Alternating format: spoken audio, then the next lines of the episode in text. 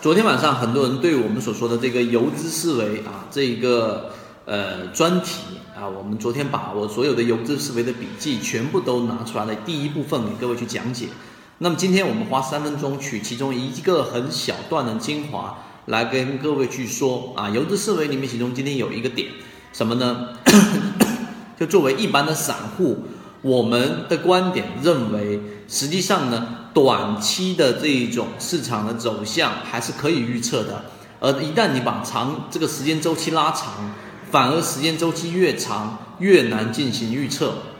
为什么这样子呢？首先，作为短线的预测，其实里面是有规律的。举个例子，例如说，我们告诉给大家，在游资思维里面，你第一个，你不能只是单纯的看你手里面的个股，你需要去看板块。但是由于它时间周期比较短，板块之间有联动性。龙头跟跟风的个股，在这个板块行业当中也有他们的关联性，以及从短期收益里面，你也能找到我们所说的这一种啊规律。那短线的话，举个例子，我们在讲的水井坊，这几个交易日一直在涨，包括到今天还在冲高回落、冲高回落、冲高回落的洗盘，因为控盘度在逐步的增加，所以我们仅仅是通过。高控盘的这个盈利模式，在短线上就能找到我们所说的这一种规律。那刚才我所说的板块也是一样。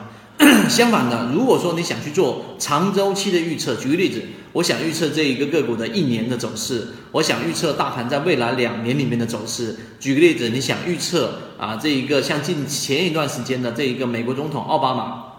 这一个包括然后换届到了我们说的这个特朗普。到特朗普到底能不能是他当选总统？在短期内，你可以通过很多的数据，最终能在短期内进行一个预测。但如果你想预测，举个例子，五年之后的我们的经济环境是怎么样的？五年之后，我们这个世界的主流会是什么样？五年之后还有没有手机？还有没有互联网？这就很难。为什么呢？因为时间周期一旦拉长，里面所掺含的这种未知因素和不可控因素就太多了，所以基本上是不能去完成实现的。所以，真正的游资呢，他们会在自己熟悉的我们说的交易系统当中，并且在短线、短线的交易模型当中，寻找到属于自己可以把握的我们说的短线利润。在这一个点上，大家一定要有明确的一个啊一个一个观点啊，那就是说你在短线上寻找到适合你的交易模型。我们说的控盘也好，我们说的这一种波段操作也好，我们所说的通过板块联动性，像近期我们说的避险资金，必然是。跑向我们所说的酿酒板块也好，无论是哪一种模型，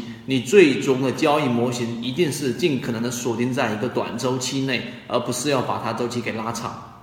所以，希望我们今天讲的三分钟对你有所启发啊。那三分钟我们告诉给你的是，短线交易模型是有规律可循的，而长周期、中长周期的这种交易模型，随着时间周期拉长，它反而是不可以去把控，或者说里面是没有规律，有太多的未知因素的。更多啊，我们刚才讲的这种短线交易模型的细节，以及昨天晚上我到底怎么样去把游资思维讲了三个小时，然后每一句话和每一个段落都是干货的完整版视频。如果说你想获得的话呢，可以找到我们的公众号，但由于直播平台的原因，在这地方我不方便公布公众号的位置，知道的人互相转告一下就可以了。好，各位再见。